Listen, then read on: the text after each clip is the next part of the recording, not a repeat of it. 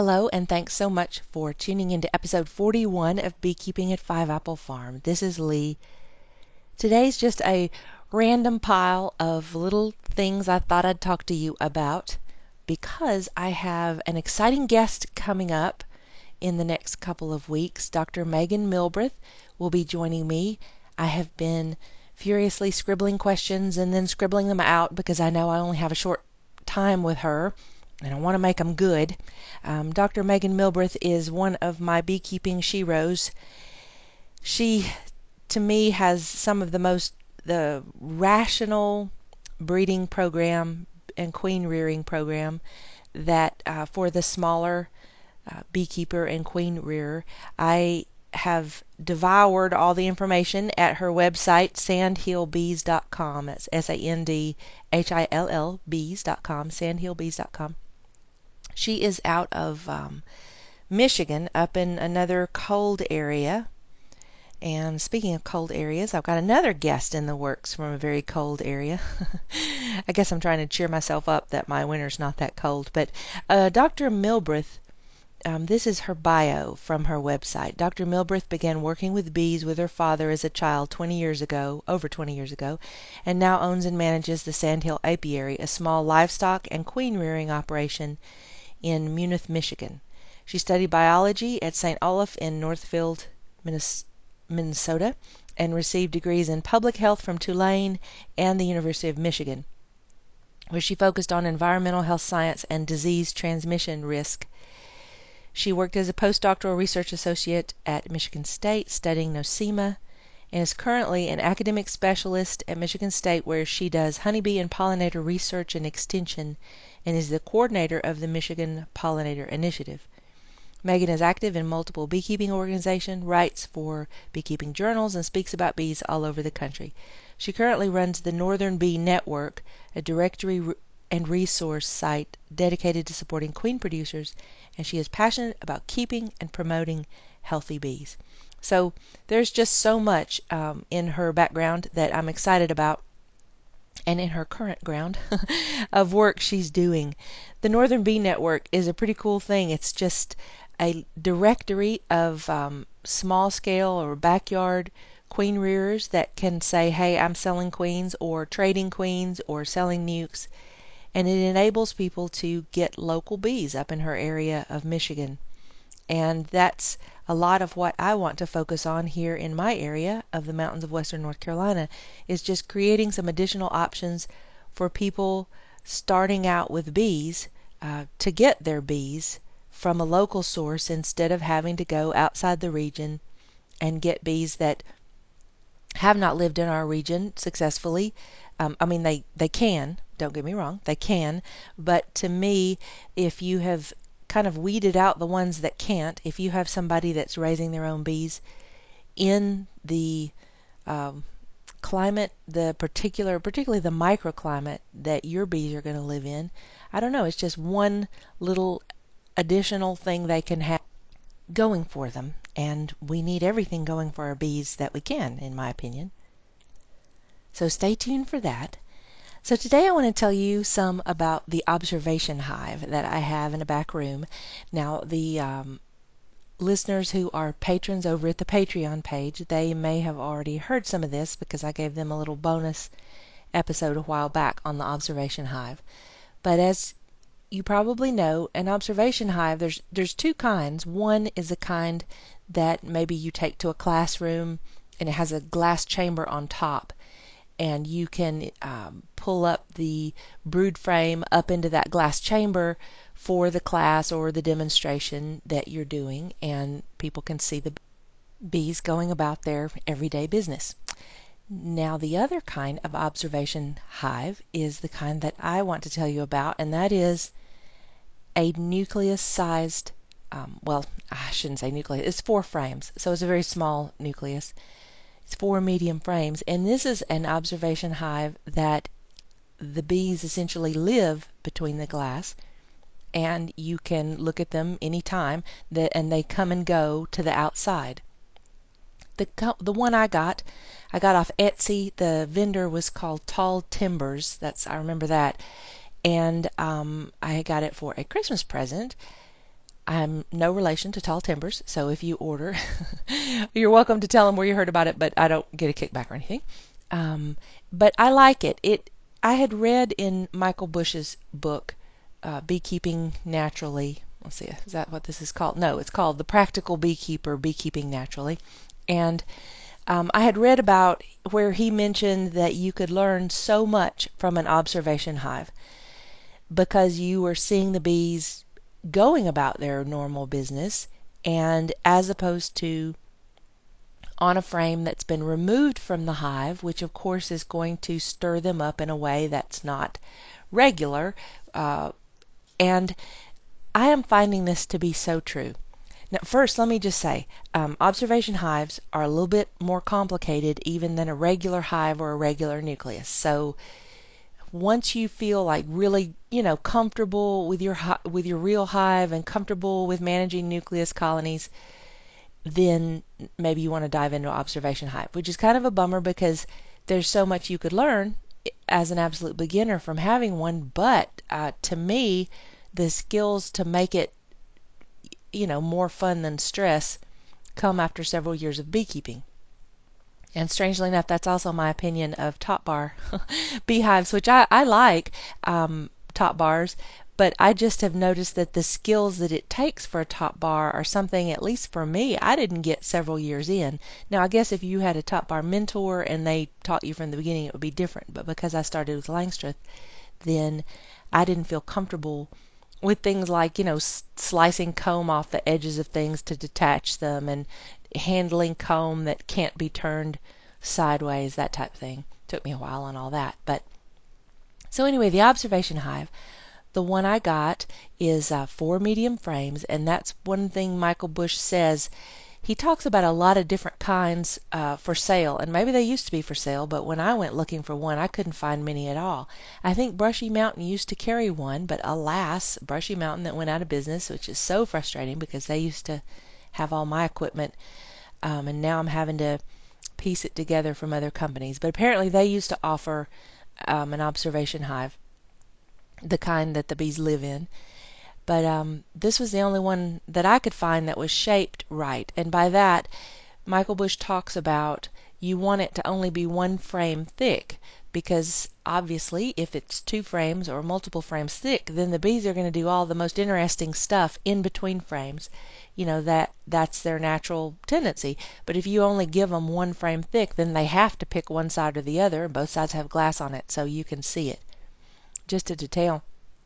The observation hive, you always have a, some type of dark cloth over it when you're not looking at them, because that is how they prefer their colonies to be. And um, I'll put a picture of mine on the Patreon page for everybody to see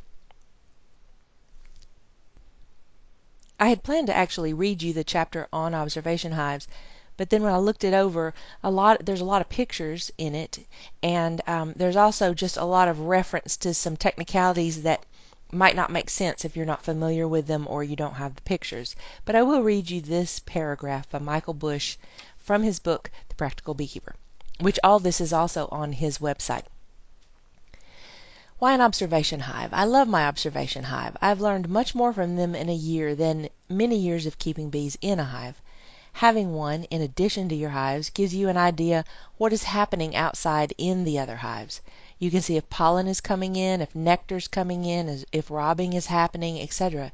You can watch them raise a queen.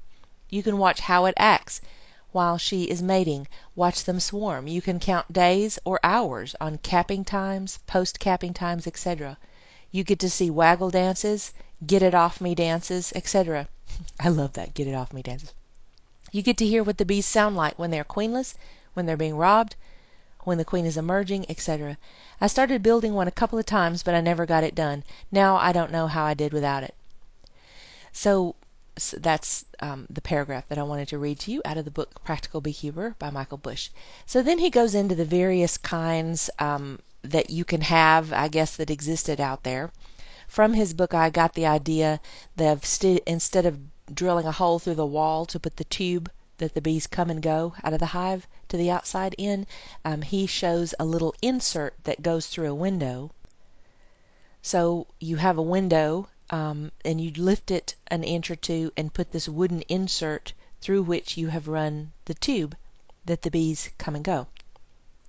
He also had the tip of using a sump pump tube as that tube because I have read that the clear tubes that you can buy like at Lowe's, well sometimes the bees will get confused because bees kind of like birds that run into your windows don't really get clear glass surfaces, but the sump pump tube is both not slick, it has the little ribs in it. Um, I found it at Tractor Supply and it's also flexible, which is important because you want to be able to move this thing around without it uh, being detached. One of the little complications that I found is it's, um, of course, it says, let's see, it's as wide as a frame, but the width is the part that you want to be able to see both sides. So instead of going flat up against a wall, which would be the most make the most sense space wise, it's to see both sides, either you have to have it on some type of a lazy Susan thing, which which I don't have, or you have to have it on a shelf just sort of jutting out into your room, which is how I have mine, so that I can walk from one side of the shelf to the other side of the shelf to see what's going on in both cases. He doesn't mention this, but the other piece of uh, critical equipment for an observation hive for me is a little flashlight because um, well, I mean, I guess you could have a lamp, but the flashlight's great. I can kind of zero in on what it is I'm trying to look at and not, you know, disturb all the bees by putting them all in a flood lamp kind of situation. They don't tend to react too much to the light, but I do I notice the queen does react to the light, and often when I put the light on her, she will pause exactly where she is for a moment. And um but it's it's just fascinating because I've been able to just watch her walk around um, reach into the cells, measure the cells, as we've read in books that she reaches in and measure them with, with her forelegs to know whether she's in a worker cell or a drone cell. And then she flips around, uh, puts her butt in, and lays an egg. And it's just fascinating to, to watch this all the while her entourage are gathered around her in that special little formation they have on the queen. They're constantly uh, kind of touching her, feeding her, just tending to her. And um, now, in these observation hives, whether it's the kind that you just do for a day or an hour for a class or this kind, they say that having a marked queen really helps. But of course, I didn't have a marked queen. And now I'm glad I didn't put a marked queen in there because pretty much twice a day I walk up to it, I gently open the curtain, and I see how long it takes me to find the queen. Now, you would think it would be really quick because there's just, you know, in either side of the observation hive, when I pull that curtain back, I'm looking at four frames, you know, one side of four frames. So there's four panels that she could be on. Well, most of the brood is on the middle two panels, and you would think that if she was on that side, I could pretty instantly find her. Now, there are days I can, and but usually that's not so much because she sticks out because the queen I chose naturally is um, she's a darker queen and she's small. Her name is Stubby, which I will explain in a minute. And um, but what is becoming very clear to my eye is the shape of that queen retinue. Now they're not always in that shape. If if they were always arrayed perfectly around the queen, in then it would be so easy to find a queen. You could just pull a frame out and you would look for that. Uh, it, it, it kind of look if you think about it, it's like an oval because the bees are are often their heads. The group is they're facing her, and then she's like a slit inside that oval, like like the pupil of a goat's eye. um, that would be the pattern that we would all look for and instantly see our queens. But no, they're not always in that pattern the queen's moving around. They're constantly resorting themselves, you know, to keep an eye on her. Um, sometimes she's moving quickly, other times she's. Uh, well, I'll, I'll say this. What I did notice immediately is when I take a frame out of a hive out in the yard, often my queen is moving very quickly. She is going, trying to get back into the darkness, which for her often means going to the other side of the comb. And in fact, I was taught in finding queens out in the yard when you pull a frame out that one of the things that you scan the outside edges scan the outside edges of the frame because often the queen is trying to get out of the sun and back into the darkness, which is her natural environment. And so many times you will gl- eh, you know if if you pull that frame out, hold it up to the sun, if she is on the outer rim of that frame anywhere, she will try to make a run for the other side, the less sunny side of that frame. And sometimes you can spot her then. Not always, because sometimes you pull that out, she's in the middle of laying an egg, which I guess in my mind I had imagined that to be a quicker thing than it is. But she backs in, and you know there's a little there's a delay, several seconds, um, and then she very regally pulls herself out of the cell and moves on. But if when you're looking for a queen, if she is backed into a cell, then not only are you looking for a bee that's not much bigger than the other bees, but now you can't even see her back end, which is usually the part that stands out because it's down in a cell. So queen finding on a frame is something I, have said before. It really only started getting easy for me, easier. It's still sometimes impossible, but easier at about year four and five of beekeeping. I started seeing more queens. And I will say every year since then, I see more queens. Um, often, I think you get a sense of where the queen is going to be in the box, so you can kind of dive right into that spot. And once you learn to do it carefully, you can go in and actually pull a frame out of the the middle if you do it carefully. And this does depend on your hive too. Because I didn't realize when I had just used eight frames that the eight frame box, at least the kind I use, gives you more room on the edges than the few 10 frame boxes that I've used. Um, I did some beekeeping in someone else's equipment, managing a hive for them for a couple of years, and in, in 10 frame equipment. Now, I did insist that they were all medium 10 frames because I'm just not going to deal with the weight of a deep uh, 10 frame. But what I found is it gets counterintuitively, it, it was much tighter working in that 10 frame uh, box than it is in my 8 frame. So I have more room, like if I am going to go right into the center of the hive, like I'm trying to find my queen. In the 10 frame, and as a beginner, you pretty much always need to take out one of the outer frames so you'll have room to move.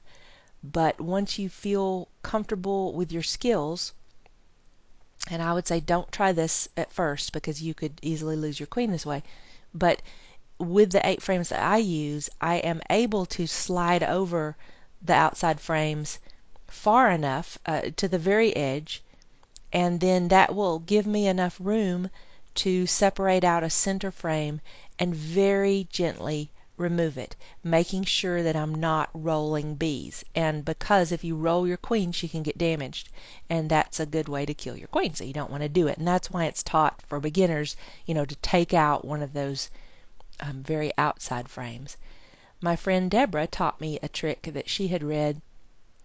If you're in a tight a hive that's really tight, um, that it actually can be easier sometimes, depending on the hive, to m- not take out the very outside frame because at certain times of the year it is very thick and fat with honey because that's where they one of the places they store honey but instead to move that one as close to the wall as you can get it without smashing bees, and then take out the next to the outside frame. Um, because that one often is not as fat. Because it is between two frames then it's not going to have those wide shoulders that they like to put on frames toward the outside. So that was a little foray so let me circle back around to finding queens. so that's the finding queens out in the yard. Um, finding queens in the observation hive. This is something I am enjoying so much. Like I said, again, twice a day, I try to make a point to walk over there, lift up the side, and see how quickly I can find the queen. And, you know, I'll scan the ones on one side. And if I don't see it, I let that curtain fall down and then go to the other side and see if she's over there. Occasionally, I cannot find her which is just ridiculous because really it's really just four medium frame sides that she's usually on.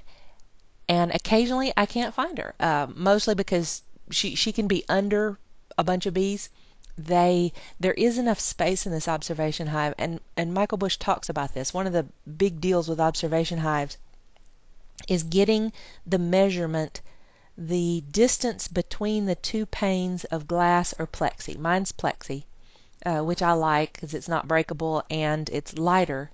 That's the upside. The downside, I'm told, is that it's harder to clean. So when I eventually have to clean, you know, wax and stuff off the glass, um, that that will be harder because you can scratch it, unlike glass that you can just scrape it with a razor blade. But the spacing in mine, at least so far, now the truth will be told once it gets to be wax drawing season because um, it's not wax drawing season right now. And even though they have a little feeder bottle, um, they've drawn a little wax, but not a lot. And also, I put four drawn comb uh, in there to start them off with. So let me tell you about Stubby. I had a little mating nuke back in the summer, and I had run, I had raised a few uh, queens from cells um, in there and then one of the ones later in the season, uh, that queen came back a drone layer. And so I went in there, and uh, that returned queen was laying drones, which you can tell because of that little bulbous cap instead of the nice flat worker cap. There's a real bulbous cap on top, like you put a vitamin capsule in that cell. Um, and that is because the queen is laying unfertilized eggs, which are going to be drones, in worker cells. Well, the workers are like, well, what the heck do we do with this? Because that's not the right thing to put in a worker cell. And so, as a way to try to compensate, they draw that that uh, weird arched cap, which is very distinctive. If you pull out a frame of brood that's a drone layer, usually they're not all drone layers. So it's all this drone brood, these weird capsule-like things in between regular, uh, the regular kind of flat caps on the worker cells. And you immediately, your eye goes, even when you're, hope, well, once you learn what a normal frame looks like, which, just a little tangent here, this is why beginners, in my opinion, it's so important to go and work some, I started to say real hives, but work some grown hives with a mentor or a friend or just someone that you said, look, I'll bring you lunch. Let me just watch what you do. Um, because everything you see as a beginner in a brand new hive when you've just got bees probably maybe a package or an, especially a package because they're on foundation. Nothing in that looks normal. You know that is not a normal way for a hive to look in nature ever.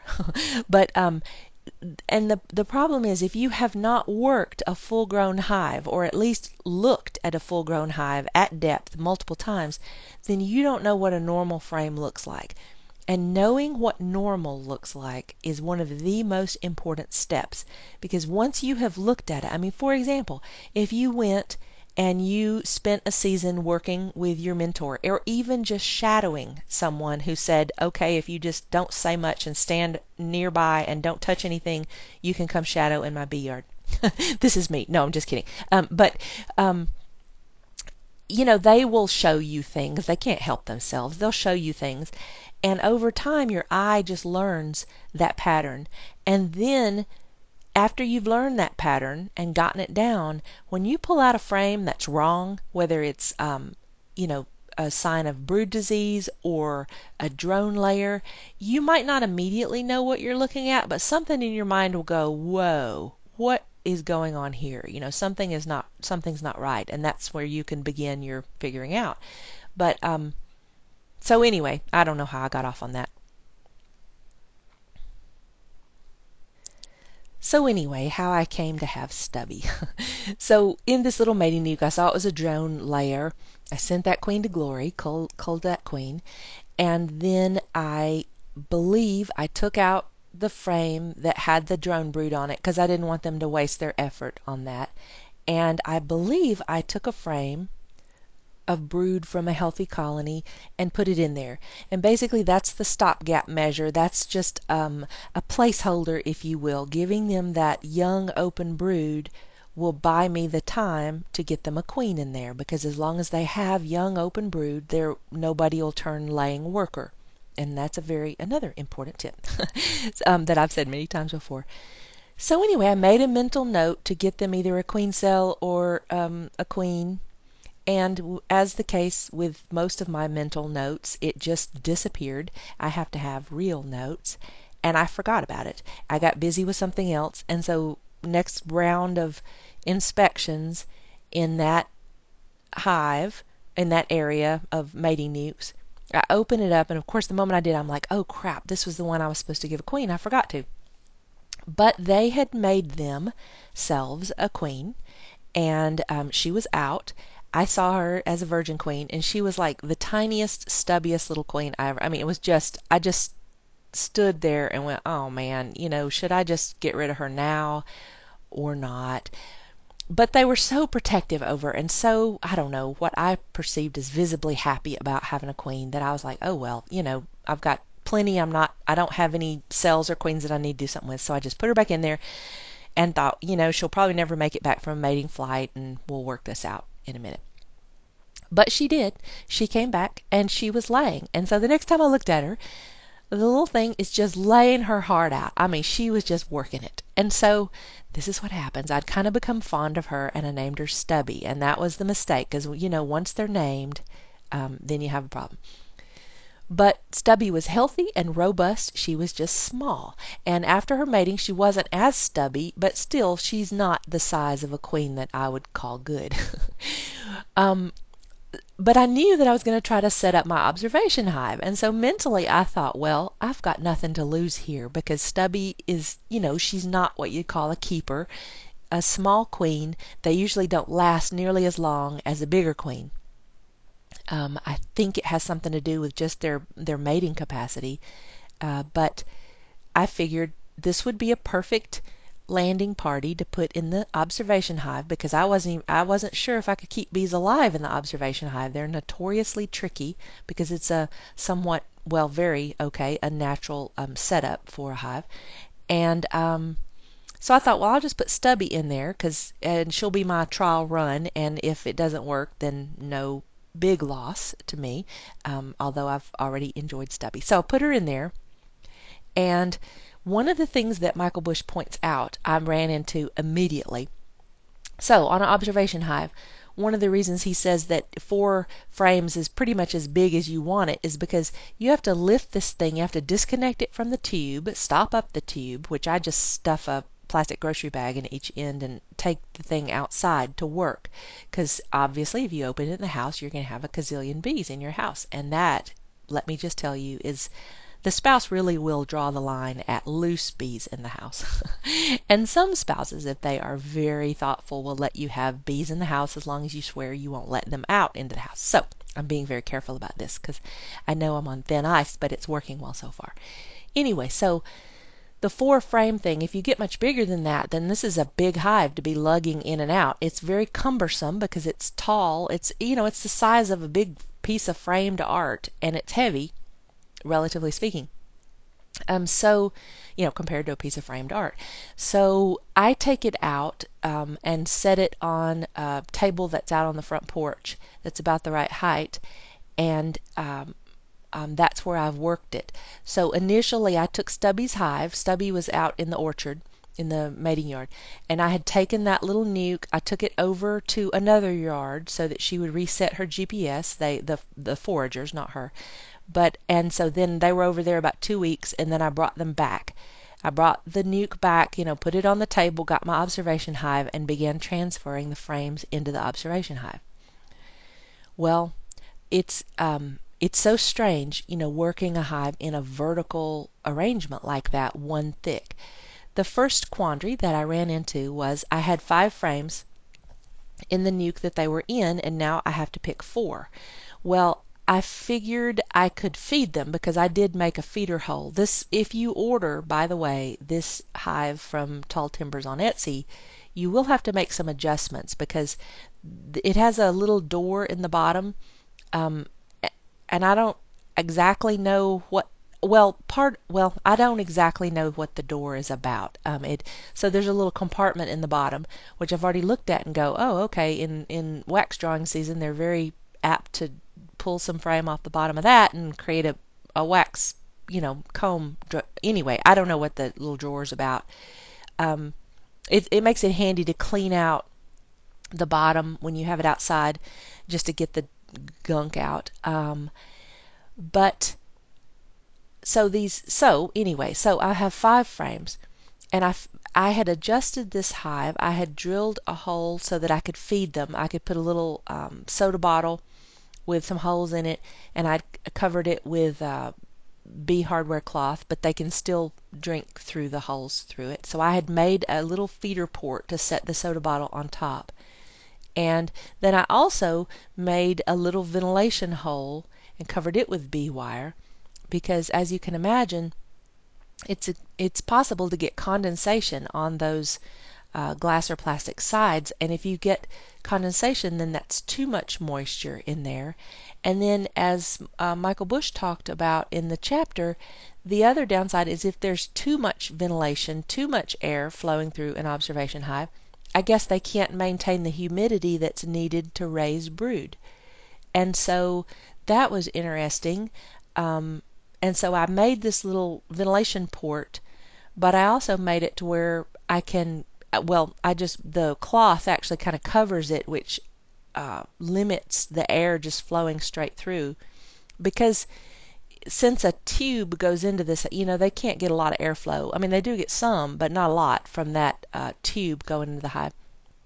And also, I think these bees have not had the time to propolize the door shut, and so, um, and I know that because when I had to adjust something and opened it, it was not propolized shut. You know, I'd brought a hive tool and the whole nine yards because I thought I'm gonna have to pry this thing open, which is again not easy. But they had not propolized it; they haven't had time. So I think there's probably a fair amount of airflow just coming in the, through the natural cracks there. So anyway, I had to choose which frames to put in there, and I knew I could feed them. But my concern was pollen. When I got into that nuc, um, they had a frame with just partial pollen, and I thought, okay, they're going to need that. And um, and then I just put more or less uh, um, a drawn comb up at the top that had a little honey, but I thought, okay, this will give them plenty of room since I'm going to be feeding them um, to put uh, nectar in there. But I know they'll need that little pollen, and I was actually not happy to see there was so little pollen. And this is where um, this is where an observation hive gets really interesting because, like he said in that paragraph, you can see what's going on.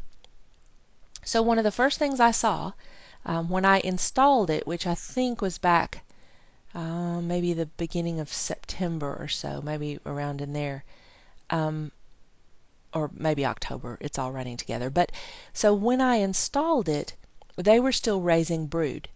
Um, but they didn't have a ton of brood. And in my mind, I thought, okay, they're sort of shutting down for this season and they're not going to have a ton of brood. So I watched them in the first couple of weeks that I had it.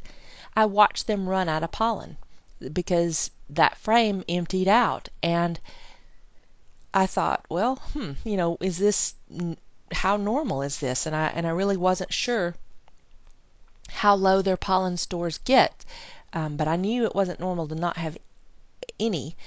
And so I started trying to feed them some pollen substitute. And again, it's kind of a weird situation, but I, you know, I just dropped a little powder down through the ventilation hole.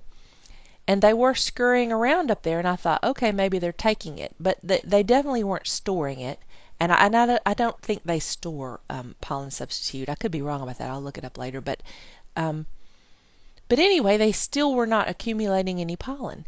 And on when they still had flying days, you know, because it is such a tiny little hive, it was always tiny. That's why I chose them. I guess they, they were using whatever pollen they brought in pretty right away. And that's when I saw them begin to cannibalize brood. Now, I know that bees will cannibalize brood if they are under nutritional stress.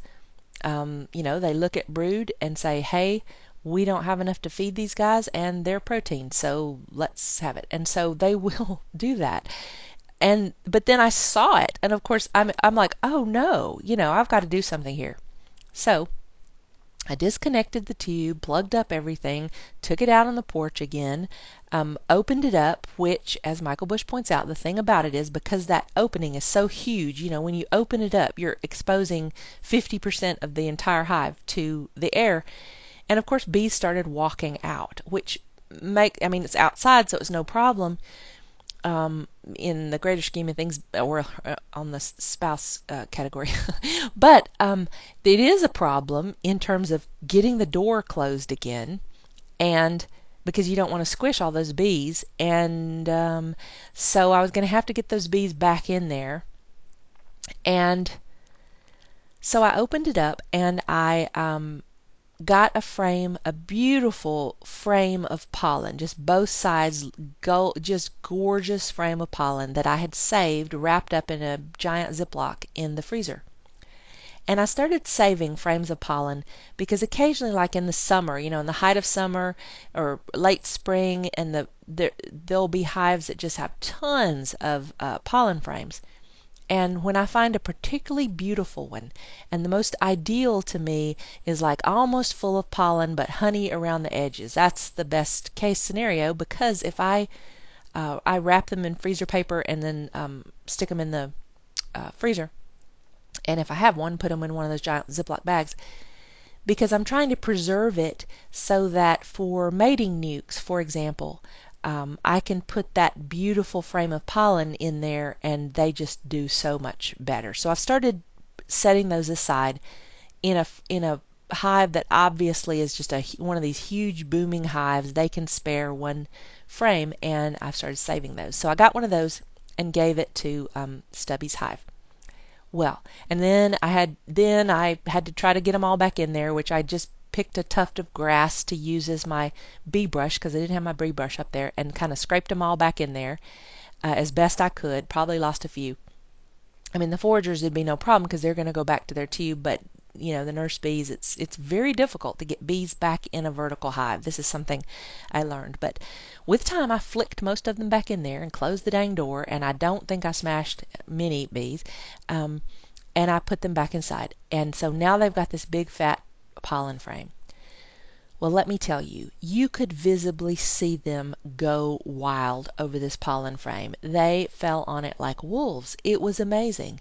And and it was like, boy, they pulled out the stops on the queen too because she started laying like crazy. And so this whole time I'm I'm seeing again I'm learning so much because one is I have no idea what is normal for an observation hive and I have no idea how much it corresponds to the little nucs that I still have outside, still waiting to go in the bee barn. That's another story. Oh my god, it's going to be a busy week for me. Anyway, so they she started laying like crazy. All of a sudden she has um, you know, like four faces of comb just loaded with brood. They are going to town. They're taking more syrup. They're just feeding all this brood and raising all this brood. Now, because the nuc that I put in there was so tiny, um, because overfilling um, this four frame thing obviously will come really easy and really fast in the spring. I didn't have, think I'd have any trouble with it in the winter, and I don't think I will, because I think they were just making up for lost time, and they were so tiny, um, and they were raising brood because they can. I think that's what they're doing. Um, but this was a big learning experience on how critical it is that they have pollen. Wow, there's nothing like seeing it with your own eyes. I mean, to see a turnaround like that literally from day to day um, because of putting that beautiful pollen frame in there was amazing. And just a side note, they were not using the pollen substitute because I found most of it down on the bottom of the thing when I opened that little door. To my horror, because that would just be a total setup for uh, hive beetle, which would be disastrous in this little um, hive. And so I swept all that out of there, got that all cleaned out while I had them out there on the table. So, um, Stubby is just reigning in her kingdom beautifully. I've become even more fond of her. and um, my plan should you know if they make it through the winter okay my plan is to remove her uh, to a little retirement nuc she has earned a retirement nuc for however long she lasts um, to remove to remove her to a little tiny retirement nuc, and I want to see them raise their own queen. That's something I'm really looking forward to. So now I have heard that seeing them swarm out of an observation hive is amazing. You know, all the prep and them going crazy and swarming out. And while I would like to see that, uh, because I don't think that swarm would have much of a chance, I'm kind of not prone to do that. but I do want to see them raise uh, queens.